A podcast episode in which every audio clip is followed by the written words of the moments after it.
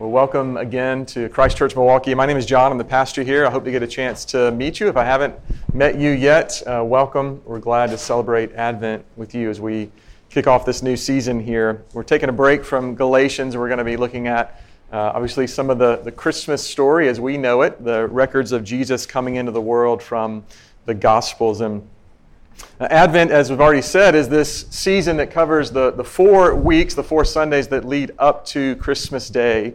Uh, and it's a season, as has already been said by Calvin, of preparation, contemplation, uh, of adoration. It's really a chance for us to be quiet, to, to quiet our hearts, to quiet our minds.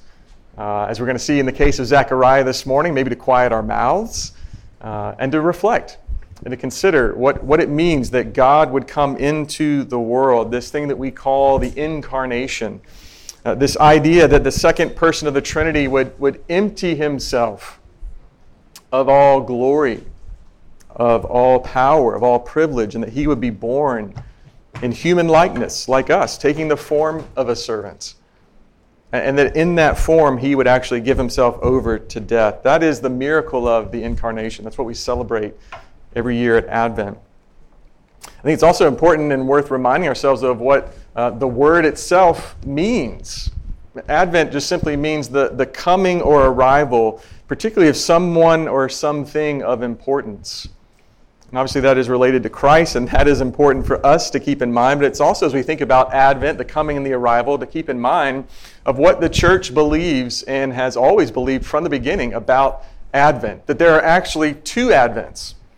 And right now, today, in this very moment, with Christians around the world, we are living in the middle of those two Advents.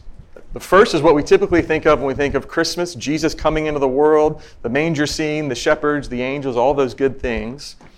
And then now we are living in that in between time, in between the two Advents of, of Christ's second coming, his second Advent when he will come not in humility and, and weakness and in the form of a baby, he will come in glory and power, executing justice on the earth, calling his people to himself, preparing them for his arrival.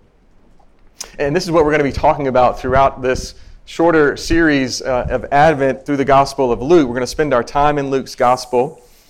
And as he uh, tells us, we're going to see, not only through the announcement of Jesus' birth and the actual birth itself, but through what we'll see this morning, the announcement of John the Baptist's birth, preparing for that, the foretelling of that, and then the birth of John himself.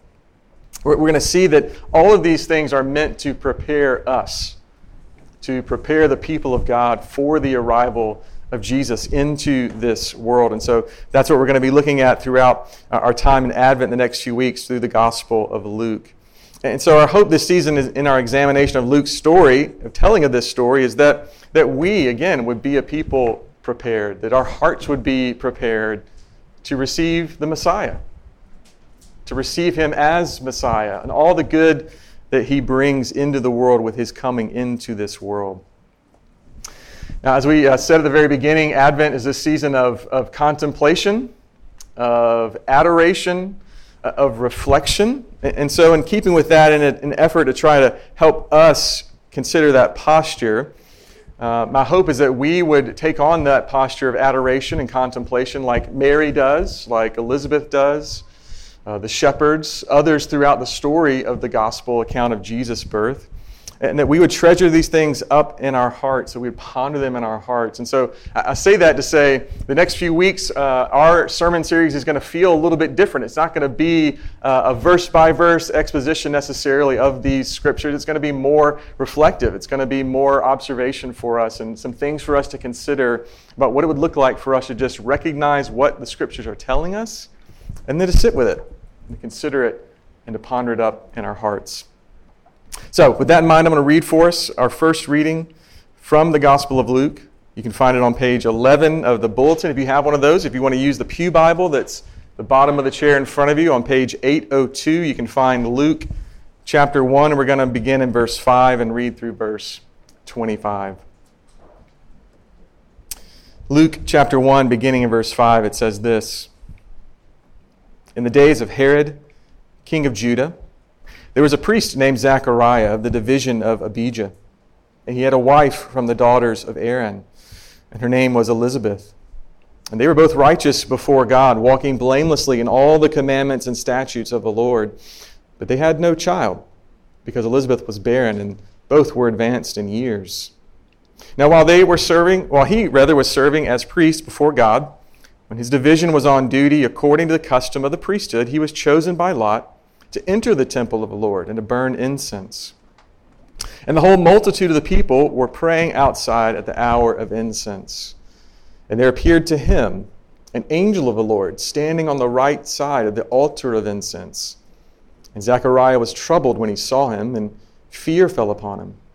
But the angel said to him, Do not be afraid, Zechariah, for your prayer has been heard. And your wife Elizabeth will bear you a son, and you shall call his name John. You will have joy and gladness, and many will rejoice at his birth. For he will be great before the Lord, and he must not drink wine or strong drink, and he will be filled with the Holy Spirit, even from his mother's womb.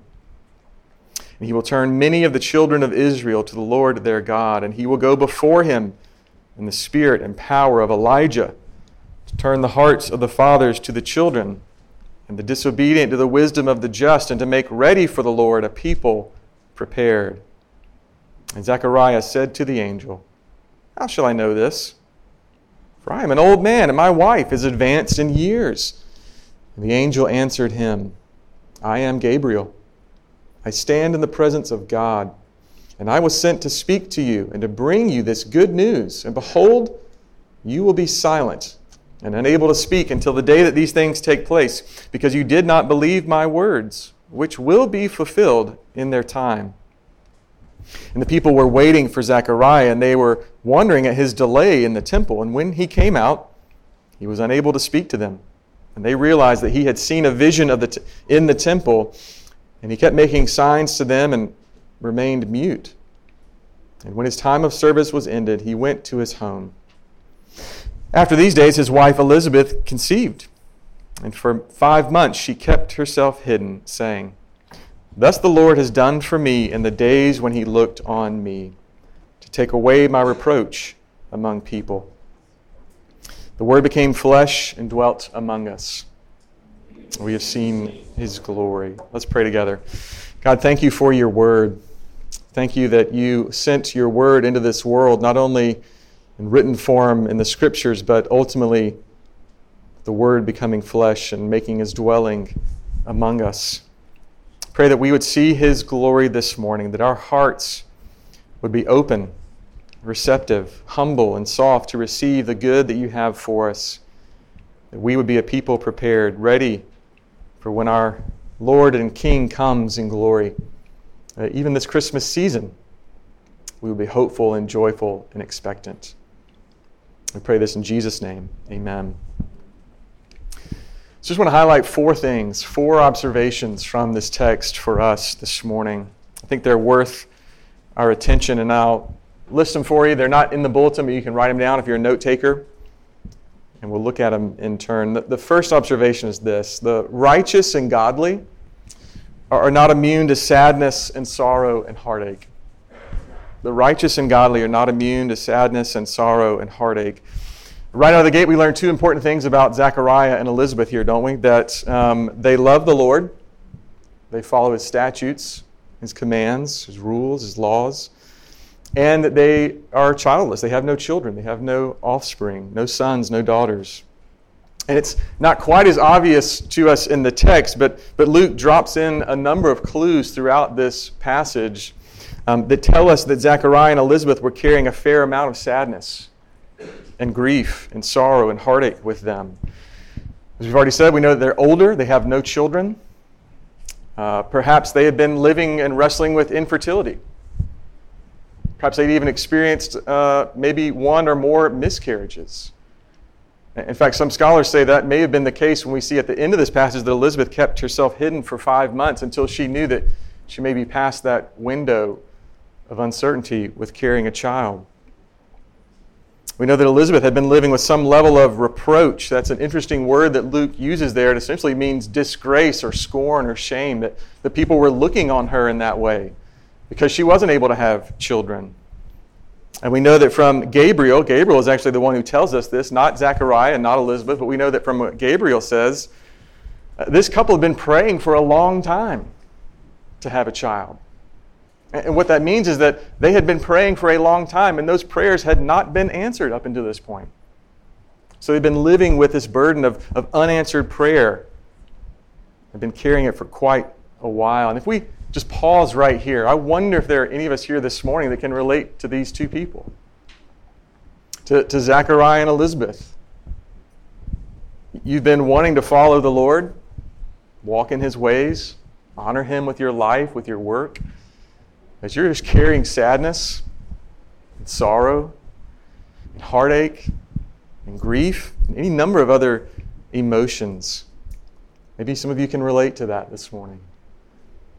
And it's important to note from this culture that Zechariah and Elizabeth were living in that, that being without a child at their age it would have been the cause of great questioning from your community.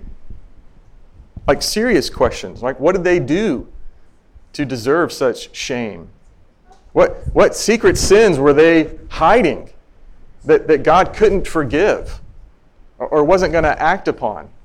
Especially Zechariah, a priest of all people, right? I mean, what kind of secrets was he keeping that this man of God wasn't able to have a kid? I mean, Eli in the Old Testament had terrible sons, if you remember that story, but, but at least Eli had sons. Samuel's kids, right? They left the reservation too. But, but at least Samuel had kids. This is all of the noise, all of the background that's happening here in this story as we meet Zechariah and Elizabeth. And this kind of sadness, this kind of sorrow, these kind of burdens can, can, can eat away at what I might call our, our, our hope reserves right? The, the hope that we have in our reserve, in our tank. And, and this kind of burden, these kind of sadnesses and sorrows that we carry with us, they can deplete that, can't they? And when that happens, what begins to happen in our own lives is that our imaginations become stunted, they become dull. We miss the wonder and the amazement of, of the new thing that God might be doing when our hope reserves are on empty. We may miss God showing up in person showing up at our house, showing up at our place of work, wherever it is that he chooses to appear. And Zechariah's sorrow and his sadness, his discouragement, I think, had depleted his hope reserves in a sense. And it's evidenced, I think, in many ways by his response to Gabriel's announcement. This angel comes to him, standing next to the altar of incense, and gives this incredible announcement, right? A son is going to be born to you. Your, your prayers are answered. Great things are going to happen. You'll have joy. You'll have gladness. And, and what does Zechariah say? Right? All he can really muster in response to this great news that comes to him is essentially, if we're paraphrasing, um, says who? How do I know? How do I know that this is going to happen? And his response, while it does display a, lack of faith, really follows in a long line of other people of God that have come before him. If you remember some of these accounts, people dealing with maybe their own source of heartache or loss or sadness or grief, particularly when it comes to children. I think about Abraham and Sarah. God comes and delivers this incredible news, and, and what do they do? They laugh. They laugh at God. It is such, such a funny, hilarious thing to them that God would try to do something like that, and they laugh. Or do you remember Moses and his calling in Exodus 3 and Exodus 4? Where God says, You're my man, Moses. You're going to be the one who's going to go and speak to Pharaoh and, and bring deliverance for my people. And Moses essentially says, God, I think you got the wrong guy. That's not me. Or think about Gideon in the book of Judges, who set out the fleece to test God to see if this was really actually what God was going to do, and he did that on multiple occasions. Or Peter on the boat who says, Lord, if it is really you, do something for me. Let me come out on the water. Or Thomas, even after the resurrection. I'm not going to believe until I see, right? And so on and so forth. We see that Zechariah is really, in many ways, following this long line of questioning because his hope reserve had been depleted. And so, as we come to this time of year, just ask you a simple question How are your, your hope reserves doing? Do you describe yourself as a person of hope? A person that feels hopeful? Again, maybe you can really relate to Zechariah and Elizabeth's predicament.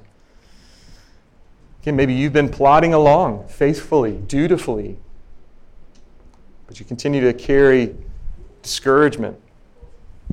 Maybe you're even slightly jaded or bitter towards God, or your heart's sick. Let me say if that's you this morning, please keep listening because the story gets a lot better. That brings us to our, our second observation about our passage here. And it's this that God's good news will find its way to us even though we may have forgotten that it exists. God's good news will find its way to us even though we may have forgotten that it exists. Right here is Zechariah serving faithfully in the temple as a priest. He's called in by Lot. It's a casting of essentially a, a, a die, throwing it out. His name gets called. He goes in to offer incense. This was right outside the Holy of Holies, the big veil that hid from the people and from the priests the Ark of the Covenant, the altar of incense. Not much bigger than this table, in fact, would have been right there. He goes in to burn incense there. And as he's doing that, right on the other side of it appears the angel Gabriel. And the angel comes, the archangel Gabriel, no less, bringing good news, joy and gladness, as he says. It's going to come to you. Many are going to rejoice, Zechariah, at this child's birth, but Zechariah, as we've seen, is unsure. He's unsure. He doesn't know if this is going to be true or not. And that's because it's been so long since he's heard any good news. It's been a long time since the people of God have heard any news, good or bad, from God. In fact, most historians will say from the time the Old Testament closes as we know it, the book of Malachi, all the way up to the beginning of the Gospels is over 400 years. It's a long time to wait you can understand and see how good news may be hard to come by and hard to recognize in a time period like that. I think Luke is actually also drawing from echoes of the Exodus here in Exodus 6, verse 9. It's where Moses is going to the people of God and he says, God is going to deliver you, but the scriptures tell us they couldn't receive that message. Or they couldn't receive it because their spirit was broken. They couldn't recognize the good news. And I wonder if, as well, one of the reasons that Zechariah maybe perhaps missed the good news here, at the beginning at least, was because this story, this good news that the angel brings, while it involved him and Elizabeth, it didn't revolve around him and Elizabeth. And it could have been that Zechariah was looking for a story that was going to be centered upon him. And here's what's amazing about what the angel, the angel says the angel does say, Your prayers are answered. This story does involve you, Zechariah, but it doesn't revolve around you. You will have a son. He will bring great joy and gladness to you and your wife. But here's what you need to know that's not the end of the story. Just that you get a son out of this because this son has a greater purpose. His primary purpose is not to simply bring you joy or gladness, God has a bigger purpose for him. He's going to do a lot to prepare the hearts and minds of the people of God to receive the Lord. He'll be involved in reformation, recreation. John, your son, will pave the way for the Messiah. This is what the angel says to him. And so he says, Yes, you have a part in this.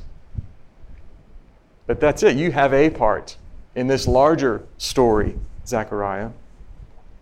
And here's the thing this season, as we think about Christmas, as we think about Advent, as you watch TVs, you watch commercials, as you scroll through your news feed, the world will tell you that everything is about you. What you need, what you should ask for, what you should expect for Christmas. But our great struggle, folks, is that we don't need to hear that it's all about us. We need to hear the good news that we get to be a part of something bigger. Because any story that centers upon us is going to leave us short. It's going to come up short by fulfilling us. It's not going to fulfill us. But if we hear the good news that we actually get to be invited into a story that's bigger than us and play a role in that, that's good news. And this is what the angel tells Zechariah here that your story, Zechariah, and your son's story will make sense only within the larger story of God's great and grand rescue mission. Third observation from our passage here that when our hope reserves, as we've been calling them, are depleted, often what God gives to restore us can feel like punishment. When our hope reserves are running on empty, what God can give us to restore us may feel harsh or may feel like a punishment. We've already seen that as a result of his lack of faith, Zechariah was made mute by the angel. And it is true that a lack of faith is sin on Zechariah's part. And think as a priest and leader in Israel, knowing the stories of the people from the Old Testament that had gone before him, we might expect him to, to know better, to not respond like this, to respond with some form of faith or excitement or joy about this message. He would have been familiar with these stories. But he responds with, How shall I know? And we see then that the angel says, You will be mute and silent. For nine months, by the way, the whole length of Elizabeth's pregnancy. You might look at that and say, Man, that seems kind of harsh, doesn't it? He asked a question about how will I know this, and he's silenced for nine months. But I would suggest to you this perhaps before we begin to consider that a harsh sentence or a harsh punishment, that we maybe hold that up and turn it on its head a little bit and look at that idea of being made silent for nine months, not so much as a quote punishment, but maybe perhaps as a gift what would happen to us, you and I, if we were silent for nine months? You didn't say a word for nine months. Not a sound came out of your mouth. How might that impact your relationship with God? Some of you spouses are like, please make that happen to my spouse. I would love that. But what would that do for our relationship with God? How would that reveal to us an increase for a longing of His Word and His ways for His people? I think all these things were happening in Zechariah's life. Imagine that as he is sitting in silence for the months after this episode, that again, as a, a, trained priest familiar with the scriptures, his mind would have been going back to these places in the Old Testament and these prophecies that talk about the importance and the value of being still, of being quiet before God. Verses like Zephaniah 1 7 Be silent before God, for the day of the Lord is near. The Lord has prepared a sacrifice and consecrated his guest. Surely he was thinking about that verse. And Zechariah's silence, we've already said, it may initially have felt strange and perhaps even unjust, but I think as time went by, he would have come to see it for the gift that it is. Because silence before a holy God, considering his ways, pondering, contemplating his counsel, I would think is a pretty good way to have our hope restored and rekindled. When we realize it's not about us, but it's about something bigger that he's doing in us and through us and among us. And perhaps during this Advent season, we've been talking about our own hope reserves. It may be that we need to consider silence as well. Not as a disciplinary punishment of sorts, but as a way perhaps to re engage our hearts with what matters. It's a cacophony of noise and sound throughout this season. We're all well aware of it and familiar with it, but what would it look like for us to just be silent. Turn off our phones, turn off our news feeds, turn off the radio in the car. Consider the ways in which God might be working through that silence in our own hearts. The day of the Lord is near. He's consecrating his guests for his arrival. I want to offer you one final observation about our passage here. I want you to notice the pattern that Luke lays out here which is this that God will lift up the lowly, he will humble the proud. One, if you see here in our passage how Zechariah and Elizabeth essentially switch places as the story comes to its climax and then concludes. You have on one hand up here Zechariah, the, the man, the, the priest, the educated, the wise, the seasoned leader who does work literally in the temple of God in front of God's presence. He's up here. And then down here, way below, you have Elizabeth, the, the barren one, the forgotten, the scorned, one who suffers in her own form of silence.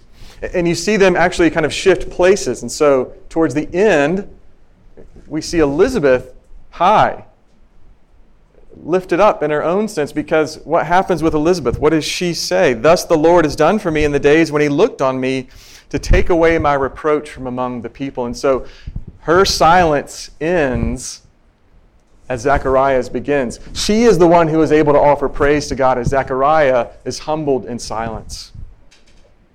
But here's the good news because God loves us and God loves Zechariah. He may be silent, but he's not hopeless because now he's beginning to see what God might actually be doing in this strange and beautiful occurrence that's just played out over the last few weeks. The close reader of Luke's gospel is going to find out that this is what the Messiah has come for to bring good news to the poor, to lift up the lowly, to give voice to the voiceless, to comfort the afflicted. And in the weeks ahead, during our study of Advent, Luke is going to show us how God is going to accomplish those very things.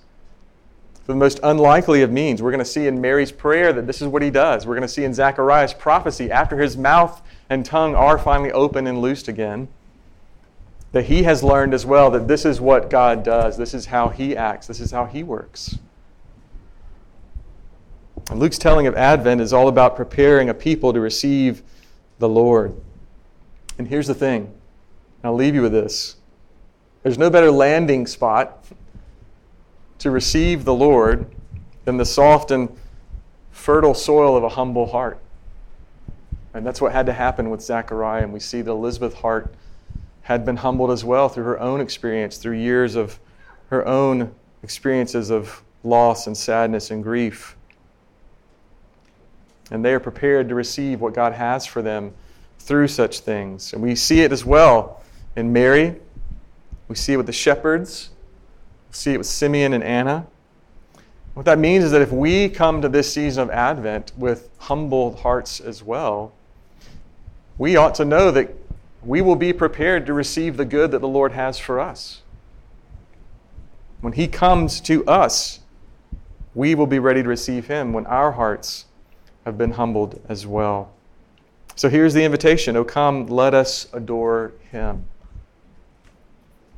And let us have our hope rekindled as we consider the wonder, the miracle of Advent, the incarnation that God become flesh and dwell among us for our sake to bring us into the good that He has for us. Let's pray together.